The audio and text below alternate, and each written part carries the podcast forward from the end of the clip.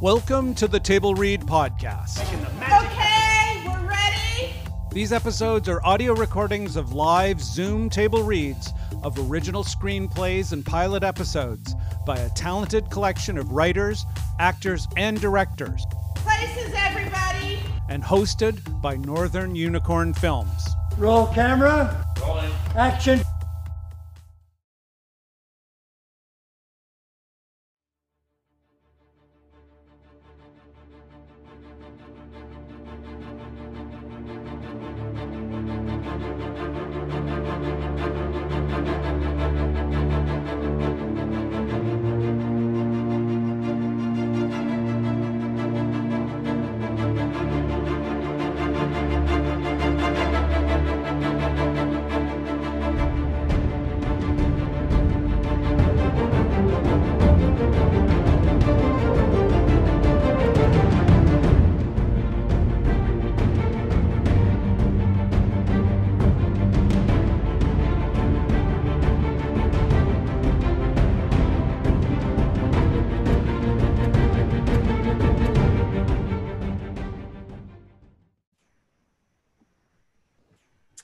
Good afternoon, ladies and gentlemen. Thank you very much for attending this table read of Key to Paradise, written by myself, Janet Elizabeth Swainson.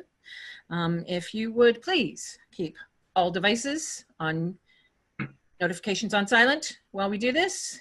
And I'm going to now give you a rundown of the cast. A wonderful cast it is. So give me one second.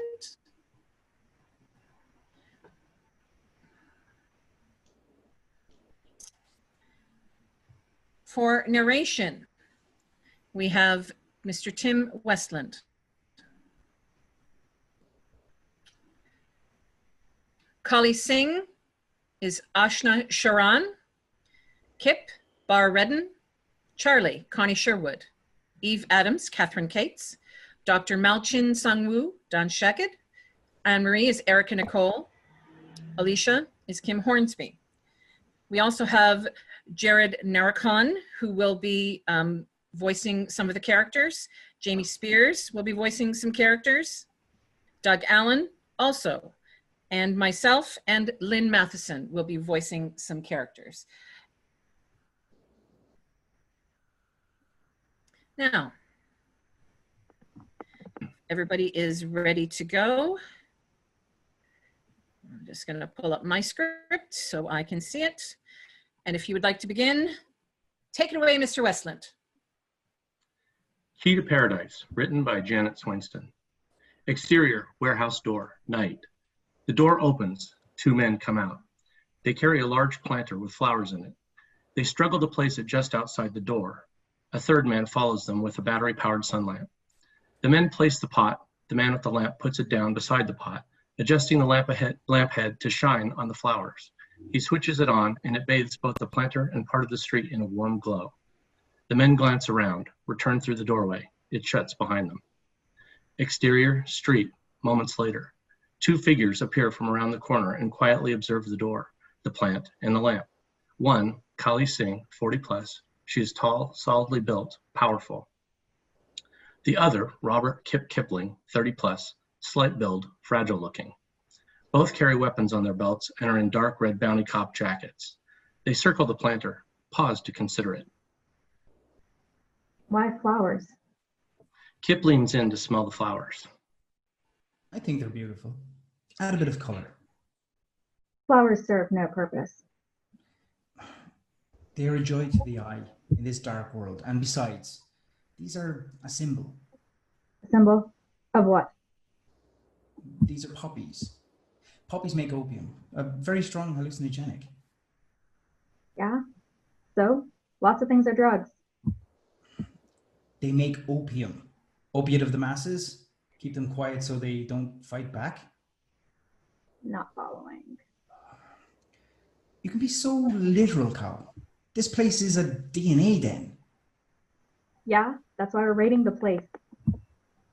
you you still aren't getting it you don't know your history this place an opium den both gave its customers the opportunity to be someone else for a short while Ali shakes her head and checks her weapons. Never mind. Just think of the flowers as pretty. Kip shakes his head, carefully plucks the flower. He sniffs it as Kali scans the street. She hears a noise, cautions Kip. Come on. Exterior, street, shadowed doorway, continuous. Kali dashes across the street into a shadowed doorway. Kip follows slowly. He studies the flower. The two settle in the shadows as a figure sidles down the street. Exterior, street, warehouse door, continuous. A young man with bad skin nears the doorway. The young man stops, glances around before he rushes inside. Exterior, city street, shadowed doorway, continuous. Kali pulls her weapon, moves quickly, quietly across the street. She pauses at the door, glances back at Kip, gesturing for him to follow. Kip joins her. They lean their heads together. Ready? Kip nods. You take the kid. I have the other three, plus the technician. Yep, sure. Kali sees Kip still holding the flower. Get rid of that. Waste the time. We have a job to do. Kali takes the flower, tosses it into the street. Kip gazes at it briefly before turning back. Kali grasps the door handle, takes a deep breath. Kip pulls his weapon, taps Kali on the shoulder. They charge into the building. Interior, warehouse, moments later. Kali stops abruptly in the dimly lit warehouse. Kip pulls up short behind. They study the interior. The warehouse is sectioned off, a blank brick wall with a locked single sliding door. Faint industrial music pounds from behind the wall. The room is empty. They glance at each other. Kip puts his weapon away, removing his jacket and turning it inside out. Kali settles beside the door as Kip knocks. The door slides open. One of the guards opens it. What? Here for the party. You a cop? What if I am? The guard eyes him, laughs. Okay, you're in. Can I bring my friend? The guard looks around. Friend? She's hiding. Why? Nervous. Is your friend a cop? Kali steps from hiding, trains her weapon on the guard. Yeah, I am. The guard raises his hands. Great. I thought you said you weren't a cop. I didn't, but does that really matter now? No. Kali points her weapon at the guard's face. Enough chatter. Take us to the specialist. Right this way. Kip and Kali follow the guard. Interior, warehouse, continuous. A party is in full swing. A melee of lights and noise assault the senses as the crowd writhes and grinds to the music. The guard leads Kip and Kali around the dance floor to another door. Another guard stands at the end of a long line. Kip slips his weapon out of its holster, presses it gently against the second guard's side. The guard looks startled. What the hell is this? What does it look like? Can the chatter and get this line of morons out of here. The second guard turns to the line. Hey, you guys can get lost. The specialist is done for the night. The crowd groans, disperses. Kip grins at the second guard. How bad are we going to be charged? Kali fires her weapon. The first guard collapses. Kali slips him to the floor, resting him against the wall. Shit. My partner hates paperwork. Sorry. Kip fires his weapon. Kali helps lower the guard. Kali tries the door. It opens easily, and they both slip inside. Interior, warehouse, back hallway, continuous. Kip and Kali enter a short, empty, dingy hallway with a single plain door. Kali cautions Kip to stop. She approaches. Kip takes position out of sight. Kali stands at the door. Muffled voices from behind the door. Kali readies her weapon, moving off to the left, and gestures for Kip to open the door. Interior, back room, continuous. Kip steps into the room alone. Inside is the third guard, the DNA specialist, and the young man with the bad skin. The young man held in a modified dentist chair by the third guard, the specialist leaning over, working on his eyes. Now hold still while I insert this lens in your eye. Can't you go faster? Not unless you want to go blind. The young man twitches, the guard holds him in place. The specialist pauses, returns to his work. That freaking hurts, man. Yeah, but it'll all be worth it when it's done. Now you heard the doc. Stop fucking moving. I'm paying for this, so you don't have to talk to me like that. Kip moves forward as the specialist slides something into the eye of the young man. E- excuse me. Everyone jumps. The young man yells out in agony. What the fuck are you doing in here? You're supposed to wait your turn. The young man screams. The specialist tries to calm him. Kip walks to the guard. The guard tries to herd Kip back to the door. Kali steps through the doorway, her weapon drawn. I think it is my turn. Kip pulls his weapon and points it at the specialist and the thrashing young man. The guard backs up. Kali moves into position. You're bounty cops. What's your rank and number? Bounty Officer Kali Singh, badge number 8944. Shit, where's the other guy? Other room. Shot him. Kip moves on the specialist. The customer writhes in pain. The specialist cowers against the far wall, his hands up. Sucks. For you. Are you gonna shoot me too? Kali grins at the guard. Kip keeps his eye on the specialist. He calls out to Kali. This one too? Oh God, please, pl- please, please don't shoot me. I'm, I'm- I'm a doctor. Someone will notice if I'm gone. You broke the law. But, but, but you guys are supposed to take violators in, not, not shoot them in the field. My partner hates paperwork. Of course. So can we get this over with? Is the suspense killing you? Yes. Cortex. Sorry, Carl. Forgive me. Kali glances at Kip, the specialist. She nods towards the dock. The specialist pulls a scalpel, flings it at Kip. Kip dodges it. Whoops. Now I have to shoot you in self defense. I used a knife. You have a disruptor weapon. Yeah, shame about that. Kip shoots the specialist. The guard makes a jump at Kali, who shoots the man. The two men fall dead. The young man writhes around, calling for help. Help me. I, I can't see. It's it's all red. Please help me.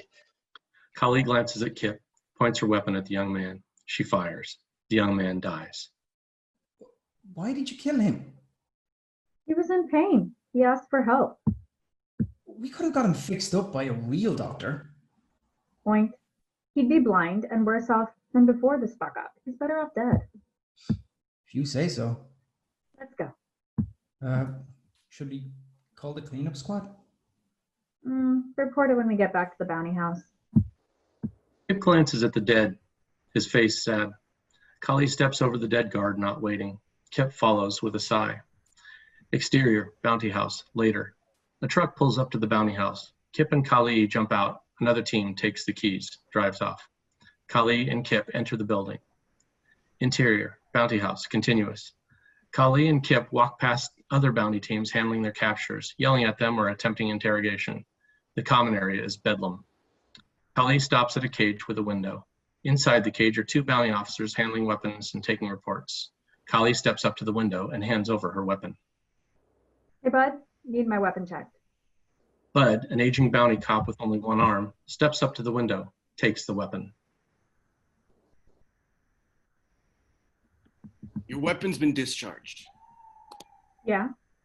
Was it discharged in the line of duty, Officer 8944? Yeah. Did you shock the monkey? Kali glares at him. Bud laughs, tosses the weapon into a bin, grabs a new one, shoving it through the window to Kali. You're something, Singh. Nobody clears a bus with extreme prejudice quite like you. You are really something. Kali checks the weapon, slips it into her holster. You got a weird sense of humor, bud. This weapon better be good. All my weapons are good. Now get. Kali glares at Bud, steps aside as Kip steps up to the counter. Officer 9991, did you discharge your weapon in the line of duty? Yep. He attacked me first. Did he? Oh, yeah. I felt afraid. Boys like you always do. Kali overhears, reaches through the window, grabbing Bud by the jacket. What, bud? Nothing, nothing. Just Kipling is, isn't exactly a big guy, you know? They still ask, ask how he got through training. They say? Well, you know, people. Uh huh. What else do they say? Well, they, uh, they said he had help. Like he cheated? Uh, yeah, They say that. I've heard. A lie. Tell the other dinosaurs that. Got it, bud? Yeah. Sorry, sorry. Didn't mean nothing by it. I know he's a stand up guy. Kali releases Bud, waits until Bud hands Kip his new weapon. Oh, yeah. Send a cleanup crew over to the Deckard warehouse. Yeah, we uh, left behind a bit of a mess. Bud shakes his head. Kip and Collie leave, walking through the common area to the locker room. Interior, bounty house, locker room, continuous. The locker room is noisy, filled with cops changing shifts. Huge screens on all walls transmit information on wanted criminals, recent captures. One screen has 24 hour news. The room goes quiet as Kip and Kali enter. Other cops begin to study the screens again. Kip stops at the locker he shares with Kali. Kali sits in front of the new screen. This morning's top interest story concerns something out of our past. Kali leans forward, straining to hear. One of the original 10 missile bases that were placed on the moon facility has been discovered to be still active.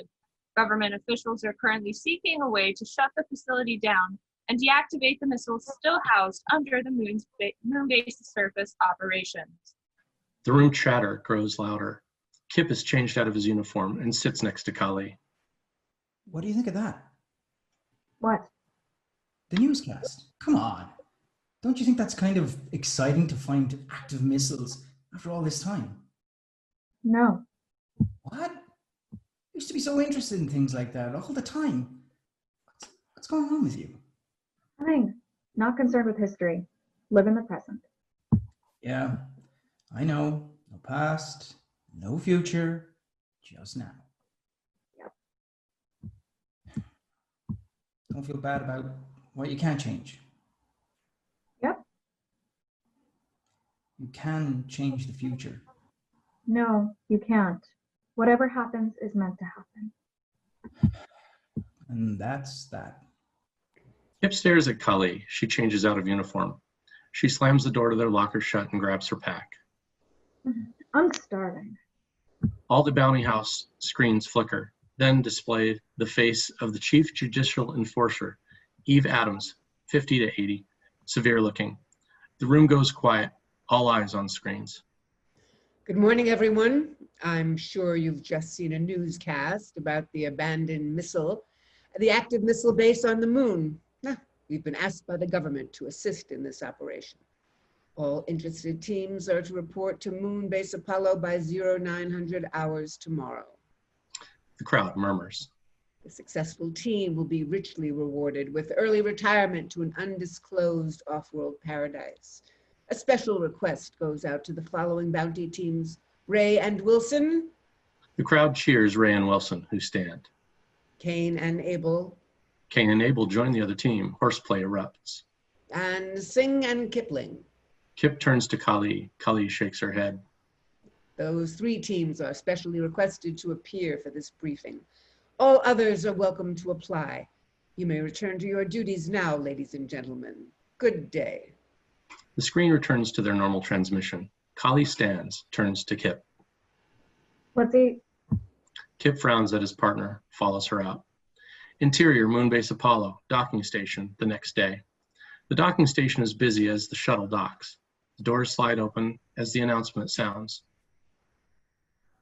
Welcome to Moonbase Apollo, gateway to the galaxy. The time is 0800 hours and 30 minutes. We hope your trip was comfortable. Enjoy your stay at Moonbase Apollo. Thank you for traveling with us. A crowd of bounty cops hustle from the shuttle, the teams chattering together. Kip and Kali are last. They follow the crowd towards the directional screens. Kip approaches the wall, speaks into the microphone. Bounty Cops 9991 and 8944 reporting for the Judicial Enforcement Authority briefing. Immediately, an androgynous information face appears. Please follow the green lighted directional arrows. On the floor, a line of green lights begins flashing, flowing down the hallway. The group follow the lights. Interior Moonbase Apollo, conference room, moments later. The crowd arrive at their destination. The doors of the conference room slide open. They file in, taking seats. Kip and Kali sit at the back. As everyone sits, the door at the back of the room slides open, and a young woman, Alicia, enters. She pauses, gestures behind her. Chief Judicial Enforcer Eve Adams strides in, approaches the podium. She nods at Alicia. The lights lower. A soft spotlight glows over one of the C- over the CJE. The screen light up, showing the image of a missile base. Good morning, everyone. What you are looking at is one of the 10 missile bases that were established on Moon Base Apollo years ago. She gestures with a small device at the screen. The image changes. Today, all the bases are abandoned and almost all of them have been dismantled. The image changes again, a different view of the facility. It was discovered that the missiles at this base were never shut down. The image changes again to the inside of the missile base command center. As you can see from the images, this facility is operated on the old computer key lock system. The problem is that we no longer possess the key to this particular lock. The image changes to a man, white haired, thin, obviously over 60 years of age. The man you see on the screen now is the last known person to possess keys of the type we require. A new image of the man appears. He is also one of the last known persons to have had access to this particular facility. The cops murmur restlessly. Kip stares fascinated while Kali stares at the ceiling. His name is Mao Chin Sung Wu, a collector. He was employed by the Unified World Committee as of three years ago, but has since disappeared.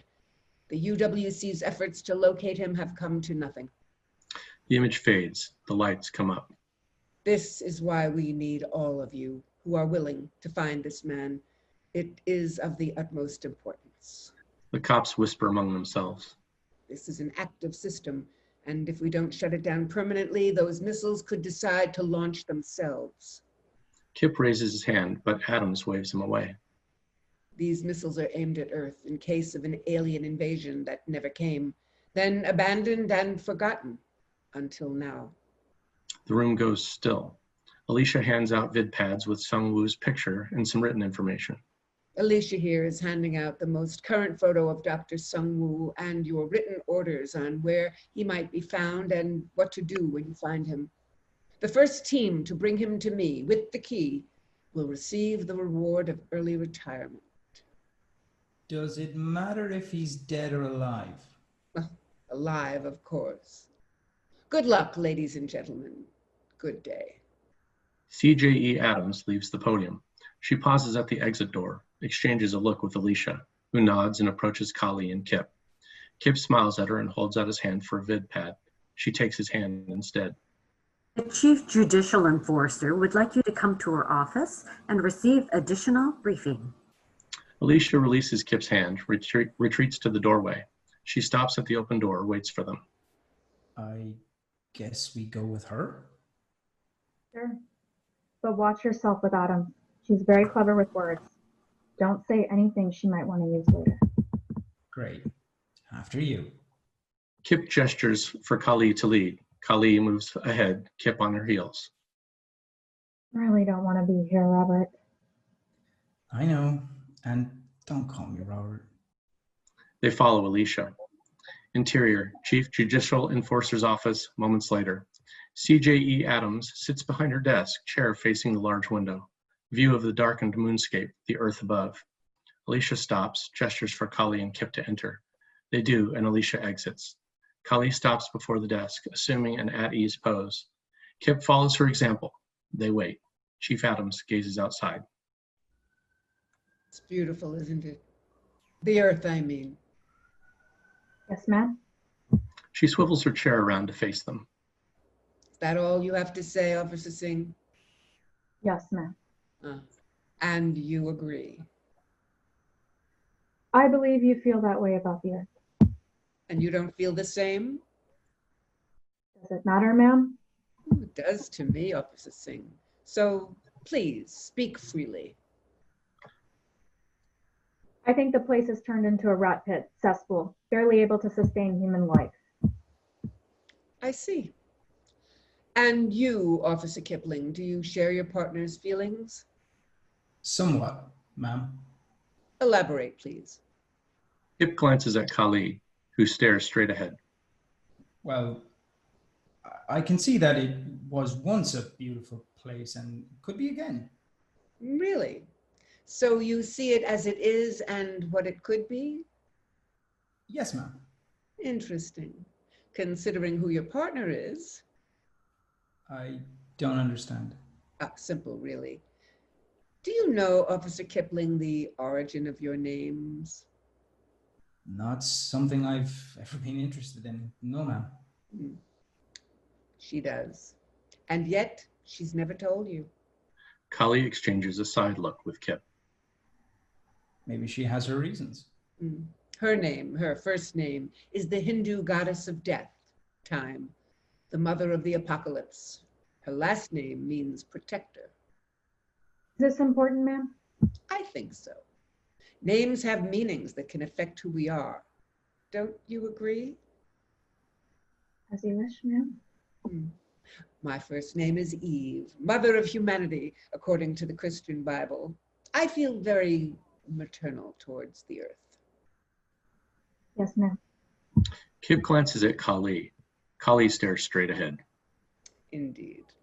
But enough about names. Shall we get down to business? Yes, ma'am. Eve studies the stoic Kali and eager Kip a moment. Fine then. You are my best hunters. No other bounty teams, past or present, can beat your record of arrests. Where you go, crime is unable to flee. I live to serve. Yes. You and Mr. Kipling are to do everything you can to bring this man in, dead or alive. Dead? Yes, Officer Kipling. He is a fugitive. We have attempted to contact him and he has ignored our requests. With the fate of the earth at stake, he should have been more than eager to assist us. You must find him for me. Officer Singh, Yes, ma'am. do you accept the assignment on behalf of you and your partner? Yes, ma'am. CJE E Adams pushes a button on her desk. Alicia, send in the intel operative, please. Adams leans back in her chair, watching Kip, Collie and Kip. Charlie Boyd, 25 to 30, a sturdy young woman, enters wearing a black bounty cop uniform, stands at ease next to Kip. Kip glances at her. We're in for duty, Justice Adams. Excellent. This is my best intelligence operative, Intel Officer Charlie Boyd. She will continually feed you up to date information about the doctor and his supposed whereabouts. All due respect, ma'am, but aren't we the best? Do, do we need extra help? Oh, you are indeed the best, but Officer Boyd is your bloodhound. A good hunter needs one. Yes, ma'am. Thank you, ma'am. Just bring me the key. Dismissed. Cully and Kip salute. Charlie scrambles to follow their lead, runs to catch up. They stride quickly out of the office. Interior, CJE's office, reception area continuous. Cully strides from the office into the hallway. Kip jogs to keep up, Charlie hot on their tail. You want to calm down and talk to me? Not here. Not in front of her. I don't think we have a choice about her being around. Fine, but still not here. Interior, docking port, moments later. Kali, Kip, and Charlie arrive at the docking port. Kali stands rigid. The transport pulls in. Kip smiles, nods at Charlie, who watches him uncomfortably. The transport docks. The door is open. Kali charges inside, followed hotly by Kip and Charlie. Interior, transport, continuous. The doors close quickly, clipping Charlie's heel. She glares at the others. Officer Singh? Kali ignores her. Officer Singh? Kali glances away. Her I way. get that you, I get that you don't want me around, but I'm fully trained by the Judicial Enforcement Authority and I am the best intel op around. My partner's just feeling a Not little. explain me to her. Look, honey, The name is Charlie or Officer Boyd. Officer Boyd, I don't want to have a lookout for another partner. Excuse me? No, no.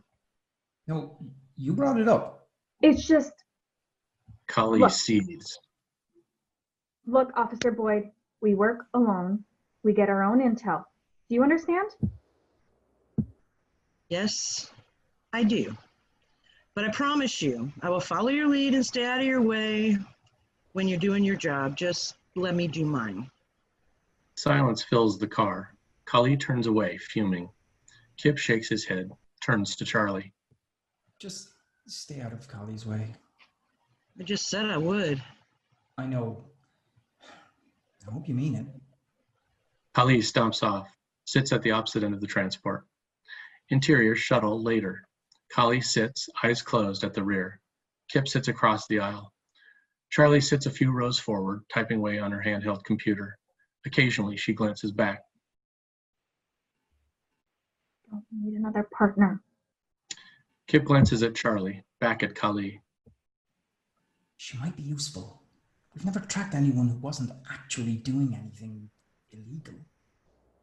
He's one of them. She's also one of us. She's alive. Charlie makes her way down the aisle toward them. Shh, just hang on a minute. Charlie stops, leans against the seat in front of Kip.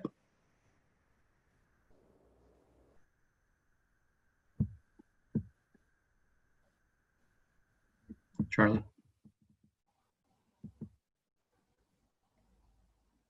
I have something for you, Officer Singh.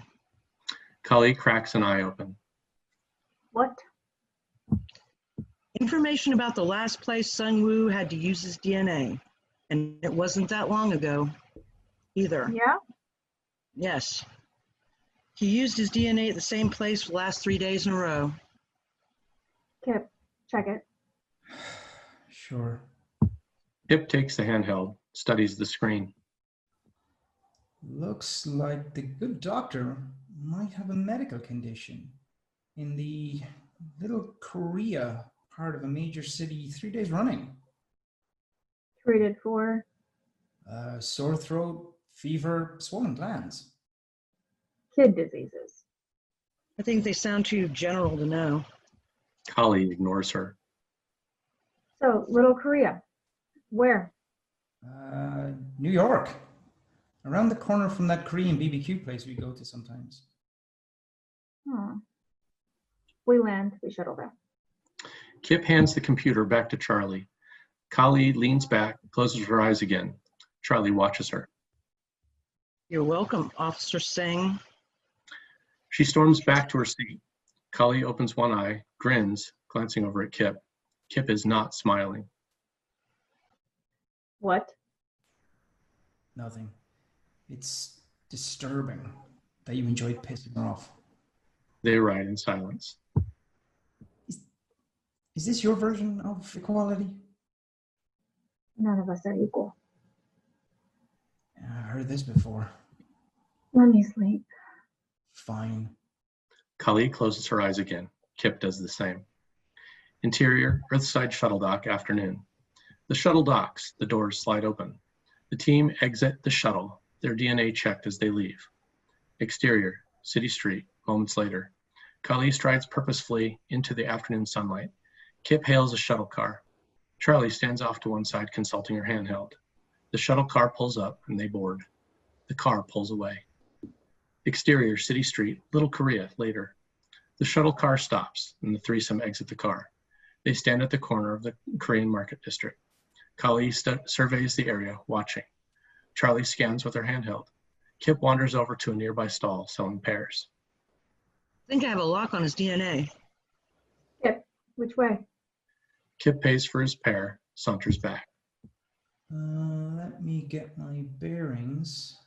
Kip turns left, right, peers down the streets in front, off to each side. Charlie gapes at them both. Kip points down the left hand street. This way. Um, about a block down. Excuse me, but I told you he's frequenting the clinic. And if he's going to that clinic, he'll be in and out in a few minutes. Not enough time for us to catch him. Kali glares at Charlie, who glares back. There's a traditional Korean restaurant near the clinic. He'll most likely drop in there for a bite to eat before or after his visit. How do you figure that? His profile says he's traditional Korean. He loves history. That means he loves food from the old country. Yeah, what makes you think he'll stop to eat? because that is the only place that still makes its own kimchi and bulgogi. He'd go there, even if he was hiding across the city. Well, okay, that makes sense. Yeah, let's go. Ali strides off. Kip follows. Charlie scrambles to keep up. Exterior, city street, Little Korea, restaurant. Kali, Kip, and Charlie reach the restaurant. They pause across the street and observe. Several people enter and exit. None of them is Malching Sung Woo. Charlie keeps her eyes on her handheld. Where is he? Wait, A beep comes from Charlie's handheld. Got a match. His DNA just registered at the door. Not possible. We would have seen him. I can only tell you what my scanner tells me. Tech must be faulty. My eyes aren't. The tech isn't faulty. He must be in disguise. Ah, could be a DNA violation. Yeah. Go. Ollie takes off across the street, trailed by Kip and Charlie. They enter the restaurant. Interior, restaurant continuous. The place is crowded. Cully and Skip scan the crowd. Charlie stays by the door. Cully gestures to Kip to stick with Charlie as she moves to the opposite side of the room. Still registering? Yes. Can you get a direct hit with that thing? Name of the faulty tech? Don't. Just read the screen. Yes, I can get a direct hit. Let me recalibrate. Charlie plays with her screen. Kip flashes Cully to- the wait signal. Kip nudges Charlie. Ready? She pulls away. Yeah. Good. You scope the room and I'll stay here. When you get a fix, signal me and we'll move in. Right. Charlie moves slowly through the room, watching the screen of her handheld. Kip and Cully stand ready in position. Charlie abruptly stops at the table of a young woman, Anne Marie, mid 20s, with three young children. The woman sips a hot drink. The children eat hungrily. Charlie makes eye contact with Kip and Kali, moves back into the crowd. Kali moves first, readying her weapon. Kip follows slowly, doing the same. The woman seems unaware of them, but as the two men near her table, she bolts. The children scatter. Grab the kids. I've got her. Kali grabs Anne Marie. Kip snatches the children into his arms, using his restraint cuffs to link them together. Kali tries to get tries to gently restrain the woman. Don't resist. You won't get hurt. That's not what I hear about you bounty cops. You've been listening wrong.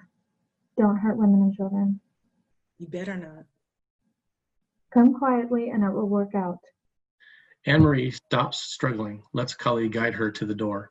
Kip follows with the children in tow. Charlie flips her handheld clothes, jogging to follow. Nothing to see here, folks. Just a little misunderstanding we need to clear up. They herd their bounty out the door. Exterior, city street, continuous. Outside, Cully spots the sign for a bounty house privacy booth. She nods for Kip and Charlie to follow her there. Anne Marie resists a bit, but Cully gets her inside. Interior, privacy booth, continuous. Inside, Kip sits the children down. Charlie closes the door. Cully sits Anne Marie down, searches her. She squirms a bit. What are you looking for? You know, where is it? I'm not telling. Kip, don't have time for this. Kip lays a hand on Anne Marie's shoulder. Where's the DNA strand you're using to mask your own? I don't know what you mean. Maybe I can help. Cully stops her. You stay. Oh, easy. Kip nods at the frightened children, all under the age of 10. Kali sighs, sits opposite Anne Marie. Name? Why should I tell you? Cop. Make this easy or hard. How could things possibly be harder? I'm already a slave, and with three kids, I'm an outcast. It can get worse. Name? She hesitates, glancing at her kids. She faces Kali again. Anne Marie. Okay. Anne Marie. Kali Singh, Bounty Cop 8944. My partner, Kip Kipling. Like the poet. Anne Marie glances at Charlie. And who is she? Kali pauses before answering. Tracker. No, DNA strand. Anne Marie glances at her frightened kids, then sighs heavily. Behind my left ear. You'll have to dig it out. Kali nods, pulls a multifunction knife off her belt. She leans around, gently moves Anne Marie's hair aside. There's a red scar on her neck. Kali shakes her head, turns to Kip. Fucks are getting clever. Look, Kip joins Kali to peer at Anne Marie's neck. They get more and more dangerous all the time. How, how are we going to get that out of her without doing too much damage? cut and cauterize. Medkit might have a new laser. Kip nods, then grabs the med kit. He roots through it, comes up with a roll of self healing bandage and the laser pen. Cully stands aside for Kip to do the surgery. Wait, you aren't going to perform surgery on that woman right here, are you? Yes. Let him concentrate. Charlie steps into Cully's personal space. You can't do that in front of these kids. Ken, be useful. Sit with them. Why me? Who else? We're busy. Surgery? Charlie rolls her eyes, turns to the children, smiling. Don't worry, kids. Your mom will be just fine. Charlie sits with the children, shows them her handheld as Kip takes the laser pen, sets it to cut. Be ready with that pressure bandage. Do it. Kip takes a deep breath, applies the laser scalpel to the red scar behind Anne Marie's ear. She winces, bites her lips, but makes no sound. Kali takes her right hand, squeezes it. Squeeze as hard as you need to. Kip finishes as blood pours down Anne Marie's neck, drenching her shirt. He reaches in with his fingers, pulls a long sliver of bone from the wound. More blood gushes as he carefully bags the bone fragment. He turns to Kali. I can't seal it while you're while it's still bleeding like that. You have to put the bandage on now. Kali nods, with one hand quickly applies the bandage to the gushing wound. The flow stops immediately. Anne Marie almost faints. Kali catches her, picking her up. You, kids up, outside. Why? Where are we going and what are you going to do to help this woman? She is helping. Now just do as she says. Fine. Charlie gets the children up, leads them out. Kip quickly returns the tool to the medkit. Kali stands ready at the door. We go? Yeah. You taking her to the clinic? This place. Call it in. What are we calling in? DNA violation. She has kids, Carl. Do we really need to do that? Kids are the reason. Can we at least wait until she's led us to the target? If the dog can get her stabilized for moving, yeah, we can wait. Good. Go. They exit the booth. Ali carries Anne Marie. Exterior, city street, outside clinic. Charlie leads the children. Kip and Kali rush Anne Marie into the clinic. Interior, medical clinic, continuous. Kali rushes into the busy reception area. She spots a nurse. You, sister, patient for the doc. Dear God, what happened to her? Kip flashes his badge. DNA violation. We need the doc now. Okay, right this way. The nurse leads Kali into the examining area. Kip turns to Charlie. Keep them quiet. We won't be long. Whatever you say, boss. Kip scowls at her, follows Kali. Interior clinic examining room continuous. Kali sits Anne Marie onto an examining table. Kip guards the door. Get the doc now. The nurse rushes out. Kali makes Anne Marie comfortable. The nurse returns quickly with the doctor. What am I fixing, officer? I'm BC 9991 and my partner BC 8944. We had to remove a DNA strand from her neck. The doctor removes the bandage. Immediately, the blood begins to flow again. Nurse, surgical laser. The nurse fumbles for the laser, hands it off to the doctor. The doctor squeezes the wound together, applies the laser. The wound closes, leaving a long scar. Can I ask where was the DNA strand? Embedded in the vein. It was a bone sliver with a marrow attached. Clearly not hers. The nurse cleans Anne Marie up. Anne Marie wakes up. The doctor shakes his head. Those renegade doctors are going too far. They're going to kill people. They already do. The doctor stares at Kali, helps Anne Marie to her feet. The doctor pulls a syringe out of a cabinet, gives Anne Marie a shot. What's that? Adrenaline. How are you feeling, young lady? Okay, a little lightheaded, but okay. Good. The doctor helps Anne Marie down from the examining table. Now get her and yourselves out of here. This is a respectable clinic. We're the law. The doctor confronts Kali. Kip steps between them. Let's go. Let's just take Anne-Marie and go. Kali takes Anne-Marie by the arm, leads her out. Kip follows closely on their heels. Exterior, city streets, outside clinic. Kip, Kali, Anne-Marie, Charlie, and the children stand on the street. People avoid them. Kali has Anne Marie by the arm. She backs Anne Marie into the wall. Take us to him. Kip puts a hand on Kali's arm.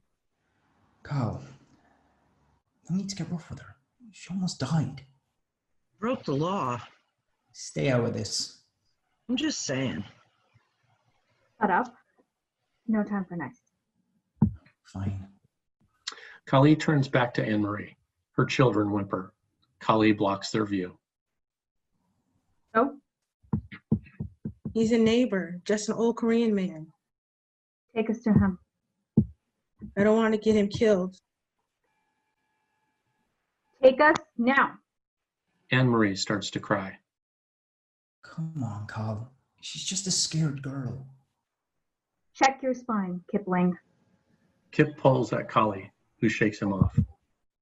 Kali, Charlie leans in, keeping her eyes on the children.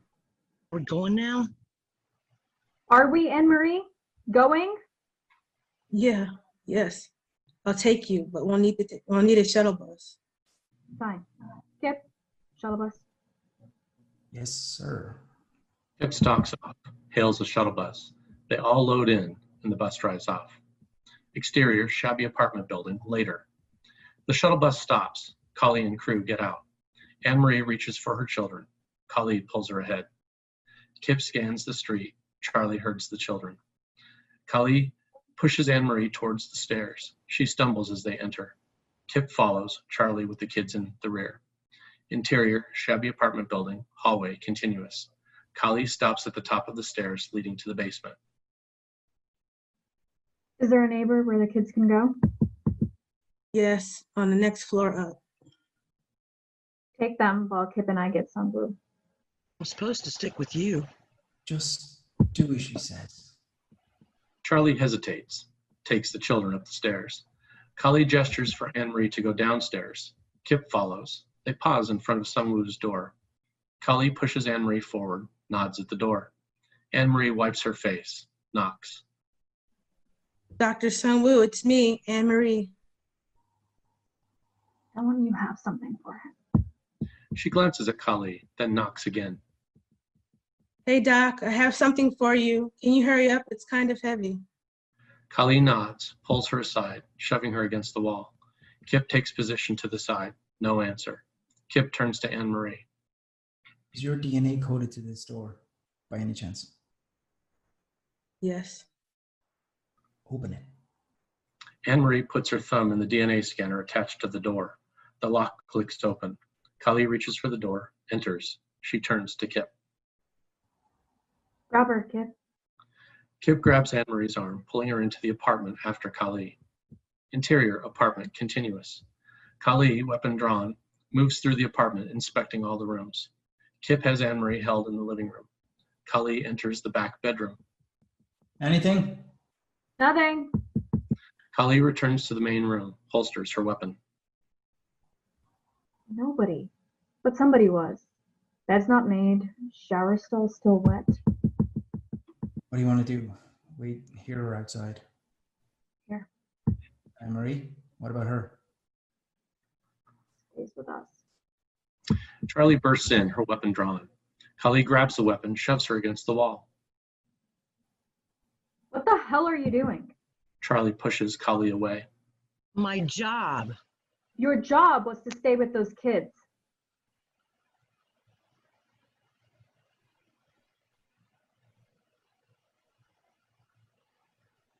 Anne Marie? Um, can I go to them? Nowhere? No? Am I here? Oh, my children, are they, are they okay? They're fine. They're with the neighbor. Anne Marie pulls away from Kip, grabs Kali's arm. Can I go to them? Kali shakes her off. Kip pulls her away. Sorry, but we need you close by. Kali glances at Kip. Charlie shoves past her. Charlie peers out the basement window. Kali and Kip exchange a glance. Anne Marie sits, wringing her hands. Kip glances at her. Anne Marie, can you cook? Y- yes. Good. How about we see what the doc has in the kitchen? I'm sure We could all use some food. Kip offers Anne Marie his hand. She takes it, following him into the kitchen. Kali turns back to Charlie, waits until they're alone. Don't ever question my orders. Do you forget who I work for? Kali grabs Charlie by the arm.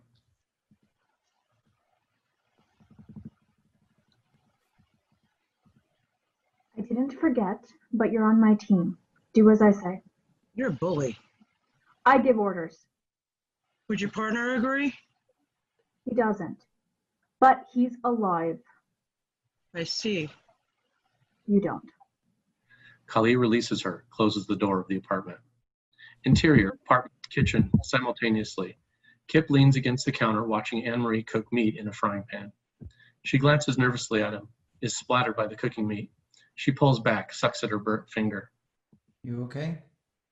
Yes. No, I don't know. Yeah. I feel the same way sometimes. She glances at him, returns to cooking. Your partner is a lot of work. Sometimes. The sound of sizzling meat fills the silence. Can I ask you something? Sure. I might even answer. I hope you will.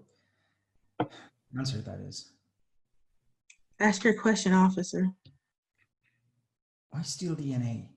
You, you obviously qualify for extra shares. No, see, I, I don't. You obviously don't know the rules about dependent children, do you? No, I don't. It's not a law we're expected to enforce. They have a special squad for that. Let me explain. Us workers are only supposed to have so many kids, and even then, we need permission first. Anne Marie grabs a tomato and a knife. Kip raises a hand, but she shows him it's for the tomato. He lowers his hand as, he, as she starts to slice the tomato. But men of any class are allowed to have as many children as they want, and they get extra allowances for them, regardless if they're the actual biological parent or not. Ah, and that's why you were using the doctor's DNA. Yes. He was kind enough to help me out. Anne Marie grabs four plates, plates the tomatoes. She then slices the meat in the pan, portioning equally on all four plates. Why? You don't seem to know much for a bounty cop. Maybe I do, and I just like talking to you.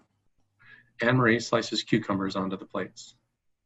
Mal Chen put all three of my kids on his record so that I could get them food and medicine. Where's their biological father? Living off world on one of the pretty paradises. You mean their father is someone rich and powerful? Yes. Aren't they supposed to support any offspring they have with their workers? Yes. We found a way out of it. How? He fired me and had the records changed to say I hadn't worked for him for over 10 years. My oldest child is eight. Didn't they test the kid's DNA? No reason to. I didn't work for him, so how could I come in contact with his DNA? That's disgusting. Yeah. So I have to resort to borrowing DNA from any nice man I can to take care of my kids. Then they can grow up and suffer too. Well, I should be helping you, not hurting you. Tell me something I don't know. She mixes some oil, vinegar, spices in a bowl, then pours a little over all of the vegetables. Tell your partner h- her food's ready. Kip gazes at Anne Marie a moment, leans out the kitchen door. Food's up. He returns, carries the plates to the table. Anne Marie pours water into glasses. Interior, Chief Judicial Enforcer's Office, evening. CJE Adams sits at her desk, speaks into her headset. And you don't have him yet? Well, where are you? She pauses to listen. I see. And Singh, does she suspect that this isn't a rescue mission? Eve fusses with the keys of her keyboard. Mm, Good. Keep her in the dark and watch that partner of hers. Kipling's record shows him as a bit of a soft touch. Yes. Report in when you have the key. She hangs up, pushes a button on her desk. Alicia, can you send in the captain of the Special Services Squad? She releases the button. A few moments later, her office door opens. The captain, a tall, nondescript man, enters wearing a dark gray uniform. The man stands at ease in front of her desk. Captain. Yes, ma'am. What are your orders? I want you to go to the following address and bring in Bounty Officer 9991 Kipling Robert. Dead or alive, ma'am? Oh, very much alive. He's wanted for questioning. Separating him from his partner just might hasten things. As you wish. Dismissed, Captain. Report to me when the officer is in custody. The captain salutes, then leaves. Adam sighs, presses a button on her console. A holographic image of Earth appears. A voice, terraforming narrator, speaks as the holographic Earth cycles through a terraforming process.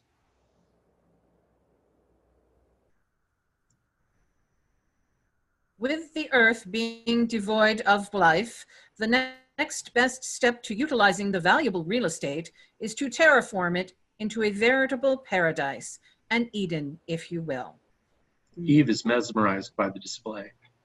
And then offer it up to the highest bidders as a playground for whomever can afford to play there. Continues to watch the screen. Interior, Dr. Sung Woo's apartment. Kali enters the living room, rubbing her stomach. Belching, Charlie follows, looks disgusted. Kip enters the room with Anne Marie. Wonderful meal, Anne Marie. Your kids are lucky to have a mom who can cook. Yeah, when I have enough credits to buy the groceries, I hope Mal doesn't mind that I use his food. Won't matter. Why not? What are you going to do to him? Not your problem.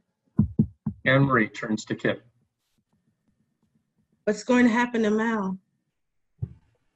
We have to take him in for questioning. He has something we need, something everyone needs. He's just an old collector. He doesn't have anything you could need. Shut her up. She has a right to speak. We have a right not to listen.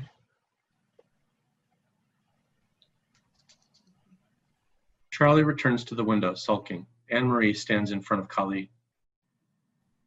Fine. Can I go to bed now? Boyd, go with her. I'm not a babysitter. I'm putting you in charge of the informant. Charlie glares at Kali, drags Anne Marie to the bedroom. Come on. Ali makes herself comfortable on the sofa. Kip takes a seat in the chair. Silence falls. Kip turns to his partner. Are we letting Anne Marie go after we get Sun Wu? DNA violator. Yeah, I know, but she has a good reason. They all have good reasons, to them at least. She really does. Her employer knocked her up and then ditched his responsibility. Is that what she told you? Yes, You believe her. yes, I do. I think it's the truth. Soft touch. Kip throws a pillow at Kali. Hard ass. Kali laughs, sits up, gazing at Kip. So, So we let her go and get her some extra credit so she can take better care of the kids. and where are we getting these credits? I'll donate them. Like I said, soft touch. Well, someone has to help her. The law isn't. Ali holds up her hands, lays down again. Okay. Okay. Get school ID for the kids. I mean, could turn out to be productive citizens. They could. Silence descends for a moment. Thanks. Partner. Sometimes it's just right to say thanks. You think about right in the wrong way sometimes. No. I think about right in the right way. It's the rest of the world that gets it wrong. Kali laughs, closes her eyes. Interior, apartment, morning. Kali and Kip are asleep in the living room, sprawled across the furniture. The doorknob rattles, startling Kip awake. He rises silently, awakens Kali. Kali rises, motions for Kip to take position near the door. Kip does. Kali readies her weapon. The door opens. Dr. Sung Woo enters. Kip grabs him. Kali aims her weapon. Charlie comes racing from the bedroom, followed by Anne Marie. Sung Woo fights back. Anne Marie starts screaming for Kip to let Mao Chin go. Charlie shoves her aside. She then pulls her weapon, turns to Kali. Shoot him! Aren't you going to shoot him? Ah! Your partner needs help. Kip is doing fine. Anne Marie runs to the struggling pair. Kip and the doctor struggle. Calm down. I don't want to hurt you. Let me go, you judicial Judas! Anne Marie hits Kip with her fists. You're hurting him. Stop it. Kali watches, waiting for the right moment. She turns to Charlie. Get her out. I can't get a clear shot with her in the way. Finally, you get something right. Charlie aims her weapon, fires it. Anne Marie falls to the floor. Kip restain, restrains Mao Chin. Kali turns to Charlie, grabs her weapon. What was that on stun? What? I eliminated a threat to the mission. What does it matter if she's alive or dead? It matters, so she better not be. Kali kneels, checks Anne Marie's vitals. Kip cuffs the doctor's hands in the front. He is subdued. Kali looks up at Kip, shakes her head. Kip looks away. The doctor lunges for Charlie.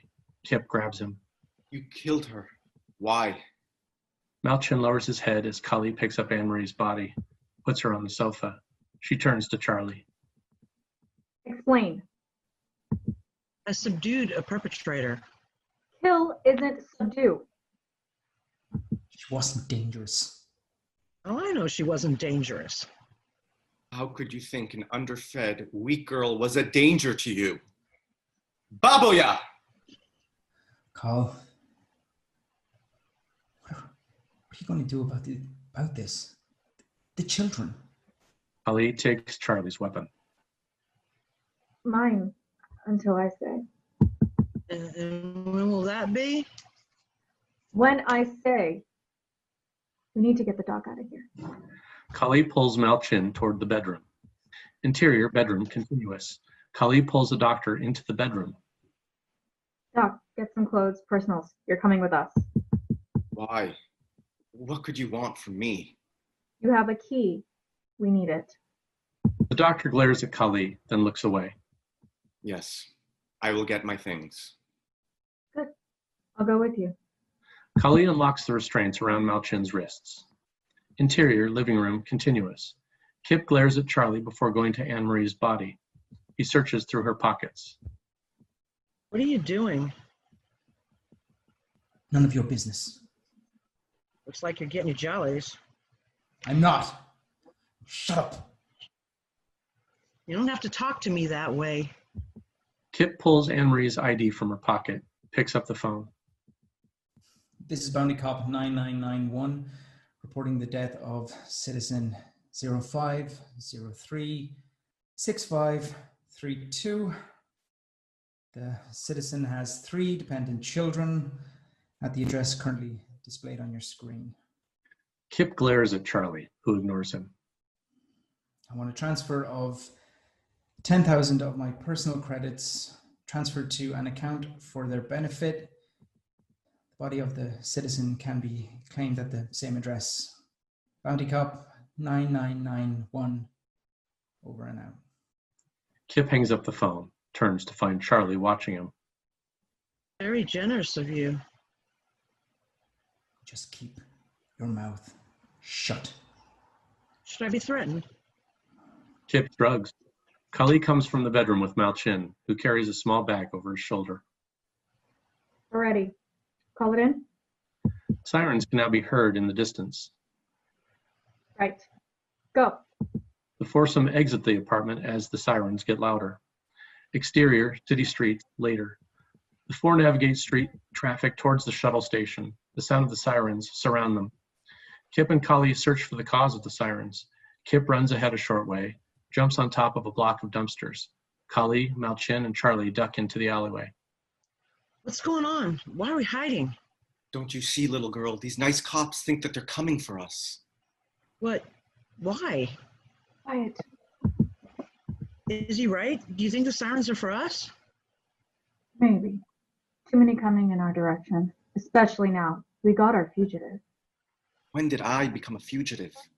When you refused to cooperate with the chief judicial authority and come in for an interview. I refused no such thing.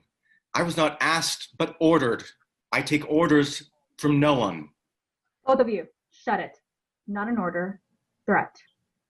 An official bounty cop vehicle pulls up, stops in the street, not far from their hiding place. The doors open, half a dozen cops exit, taking defensive positions. A riot squad captain steps out, swinging a small portable amplifier. Officers 8944 9991, you are requested to lay down your weapons and show yourselves. You are to bring the fugitive Mao Chin Sung Wu with you. Kip glances at Kali, who shakes her head. I don't understand what they're doing. Shut it. Kip moves closer to the riot vehicle. Kali leans out from the alley. This is Officer 8944. Please state reason for disarmament. The riot squad bring their weapons to bear on Kali's direction. The squad captain faces Kali. Officer 8944, you are to disarm and approach the vehicle. Kali pulls herself back into the alley. Help? She glances at Charlie, returns her weapon to her. I'm going out there. You keep the doc safe. Don't shoot him and stop anyone else from shooting him. Got it? Of course. But do you think you should really go out there? Only way out of a dead end. Kali removes her weapon from its holster, glances over at Kip to signal him. Kip acknowledges. Kali turns to Charlie again. Eyes on Kip. Follow his lead. Okay. Careful. No careful in field work. Just get this over with. Kali nods, raises her weapon over her head, her other hand in the air. Here, putting the weapon on the ground. She slowly puts the weapon on the ground, slides it forward with a couple of feet, stops in her tracks. The squad surrounds her. The captain stops 10 feet away. Where is Officer 9991 and the fugitive Dr. Sung Wu? I'm alone. Fugitive is with my partner. Where? No, here. A shame. Kip moves forward, revealing his location. The captain turns, fires at Kip. Kip falls, his weapon on the ground, clutching his leg where he's been wounded. Charlie charges from hiding, firing recklessly. She shoots the captain in the chest. Kali dives for her weapon. Kali turns to Kip's aid. Charlie grabs her, hauling her toward the riot vehicle. Dr. Sung Woo runs towards the vehicle, ducking as weapons are fired in all directions. Come on, Singh, we have to go. Have to get to Kip. No time. He's my partner. No time. He'll either survive and find you or he won't. Not leaving Kip behind. Kali sets her weapon on stun, about to leave the shelter of the vehicle, sees Kip surrounded, then handcuffed. Shit! Kali dives into the car as Charlie starts the engine, locks the armor into position. She guns the engine, pulling into the street, racing from the scene. Interior, Moonbase Apollo, interrogation room, later. Kip is dragged into the interrogation room, accompanied by a riot squad captain number two. Kip has been beaten, is barely conscious, but alive. The guard shoves him into a hard chair. Harsh, bright light is shown directly onto Kip. He winces. A figure enters, approaches him, stopping just outside the light, nods to the captain. Douse him. He needs to be aware of his surroundings. One of the guards injects Kip with something, which makes him sit up, open his eyes more.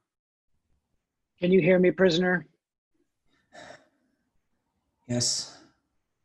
Good. Is your ra- is your name Robert Kipling? Yes.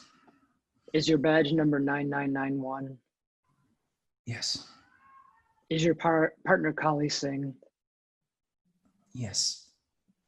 Don't you know all this? You answer questions. I ask them.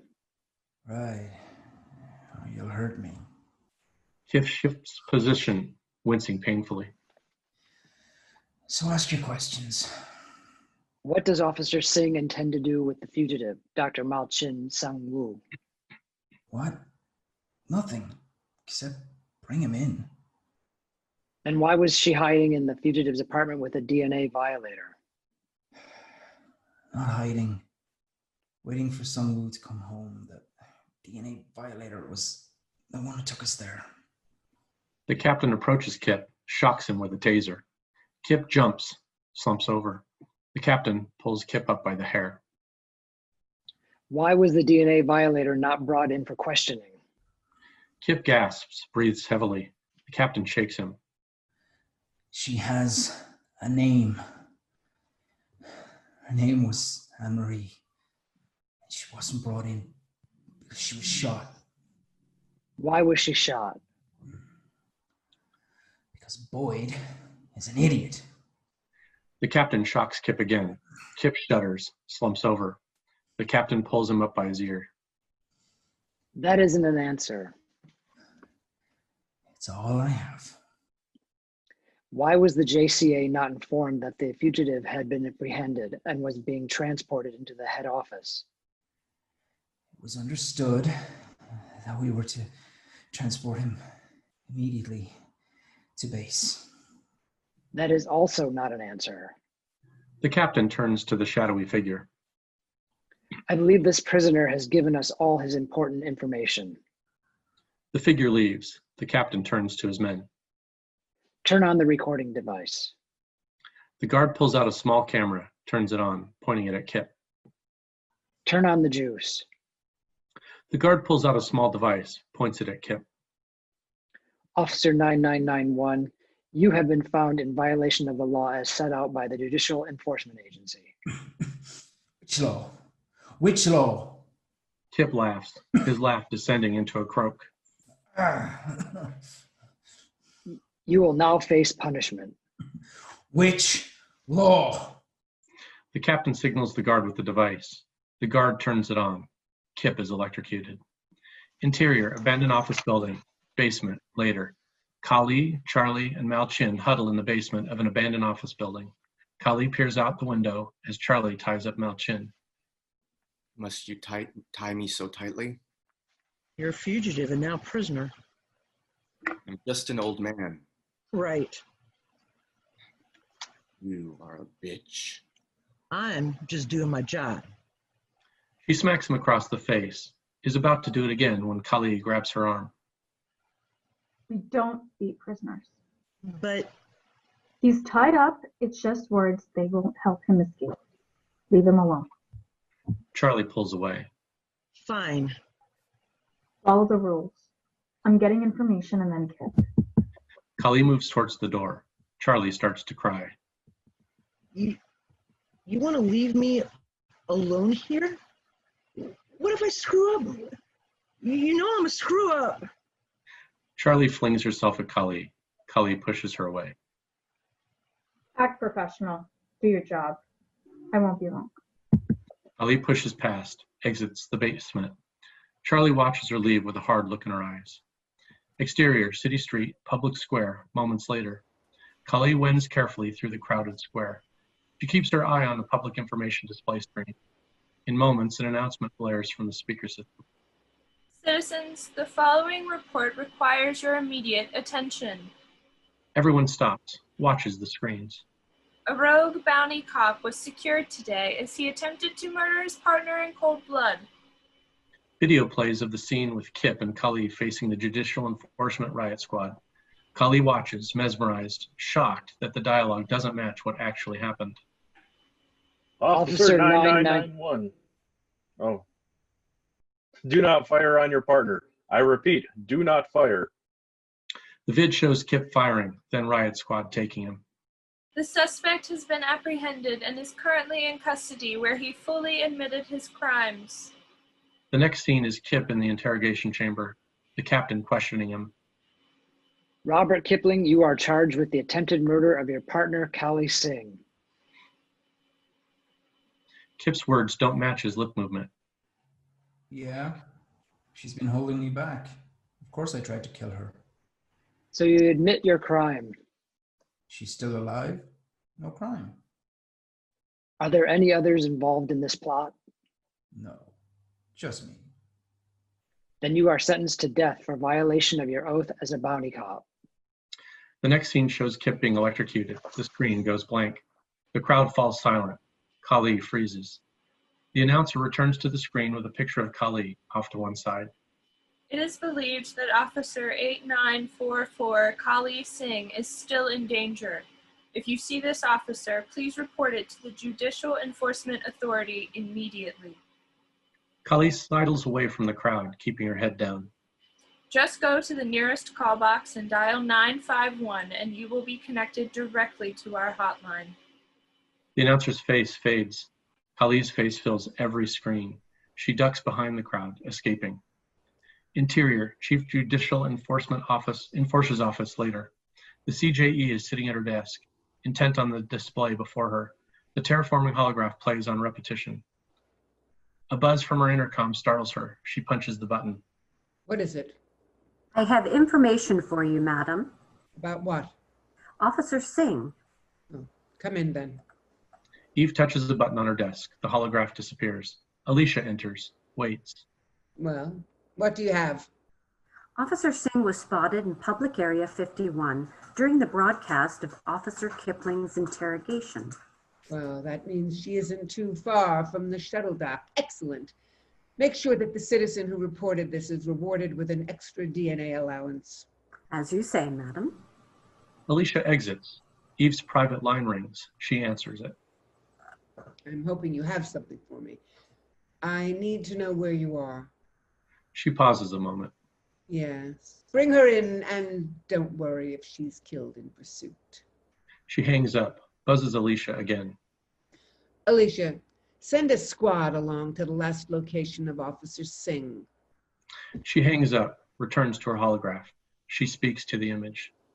And in God's eye, there came a paradise, and it was Eden.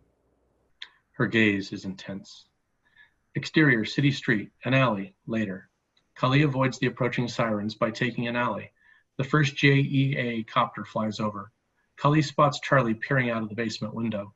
She signals her to stay put. Charlie nods, disappears from the window. Kali watches the traffic. More copters circle overhead. She jumps into traffic, reaches an intersection. Two squad cars move to trap her. She jumps onto the roof of the car, grabs the landing support of a low flying copter. The copter takes off, flies over the cars, trying to dislodge her. The erratic copter flies into a tall building. Kali jumps free, lands on a pursuing squad car. The car speeds off. The car veers from side to side. Kali pulls the passenger out and onto the roof. They struggle. Kali shoves the guard off the roof. Kali jumps into the cab of the car, grinning at the driver. They pull weapons on each other. Kali jams her gun into the barrel of the driver's gun. The discharge shocks the driver. Kali kicks him out the door, grabs the wheel. Pursuit continues. Kali drives down into the subway station. Crashing downstairs, scattering crowds, she slams through the booths, screeches to a halt, the car teetering on the edge of the platform. Other squad cars halt just behind. Guards disembark, assembling with weapons drawn. The rumble of the subway fills the station. The car teeters, falls into the track pit, is hit by the subway train, which crushes the vehicle. Kali hides in the pit, out of sight. The train careens past within inches of her face. The train passes, the guards leave. Kali sneaks from her hiding place, returns to the street. Interior, abandoned office building basement, moments later. Malchin is lying bruised, beaten on the floor. Charlie leans over him. Now, you are going to tell me where this key is, or Officer Singh is going to be very disappointed at your demise when she returns. A sound startles her. She spins around, drawing her weapon. Kali appears through the doorway, sees Charlie with her weapon drawn, raises her hands. Charlie lowers her weapon. Kali s- sees Malchin on the floor. What happened? Escape attempt. He's stronger than he looks. Uh, doesn't like women in authority too much. I mean, look what he did to my face. Charlie turns her head so Kali can see the cut and bruise on her cheek. She looks at it briefly, kneels down to talk to Malchin. Malchin is battered, terrified. Behave yourself, and I won't let her touch you again. We clear? Clear. Yes, clear. No more hitting, please. Right. No more hitting. Kali helps Malchin to his feet, turns to Charlie. We need to leave right now.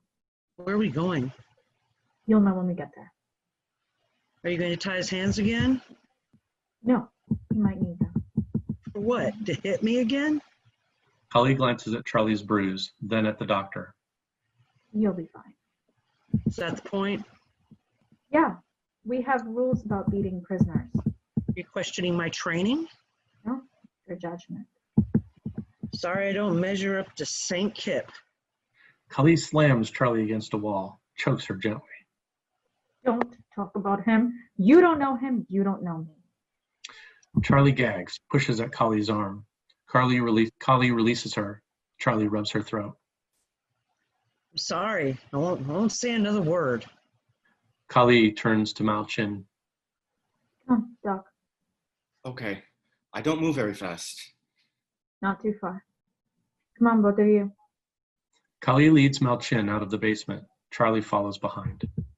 Exterior, city streets, large t- apartment complex, continuous.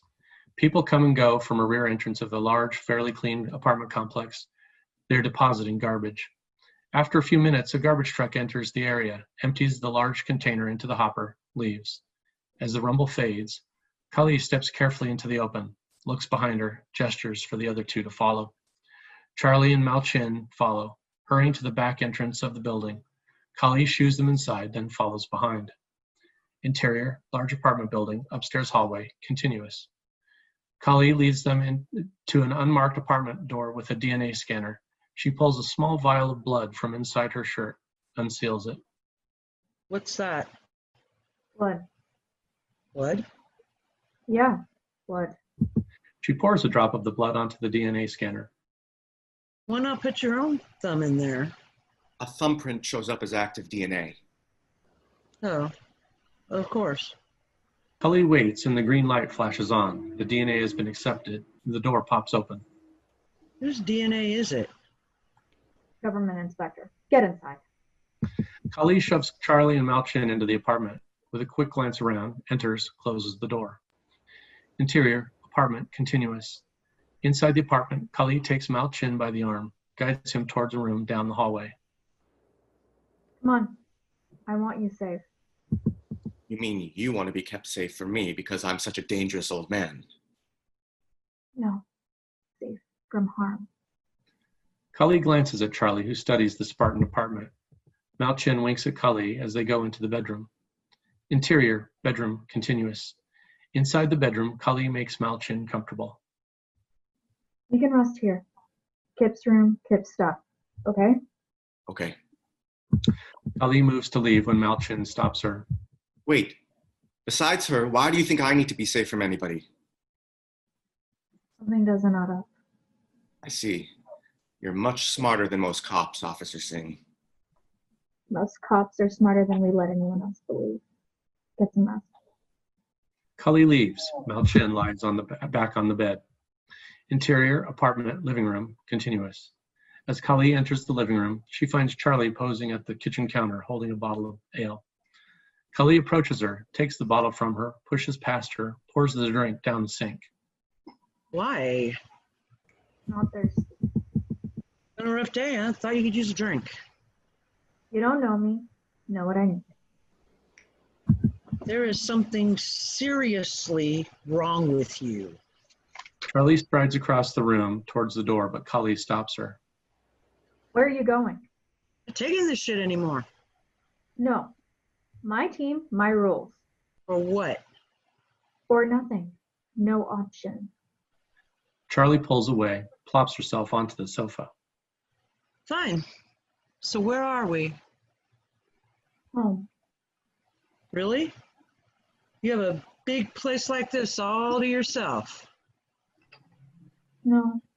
Kip You live together? Is that normal for partners to live together or? We're partners. Okay. Partners. Yeah. Partners, friends. Sure.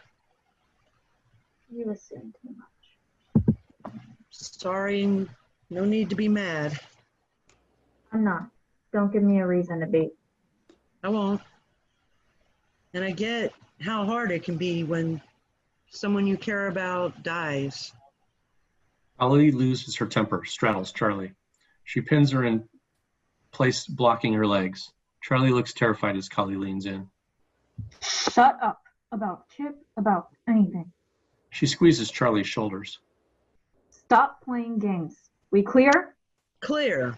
Perfectly clear. Colleague climbs off her. Good. Going to shower. Don't answer the door. Leave the doctor alone. He's tied up and harmless. Fine. Can I at least make something to eat? Yeah. For all of us, if you can cook. I can. Kali stares a moment longer, strides to the bathroom, slamming the door. Interior, bathroom, later. Kali emerges from the shower, grabs a towel, drying off.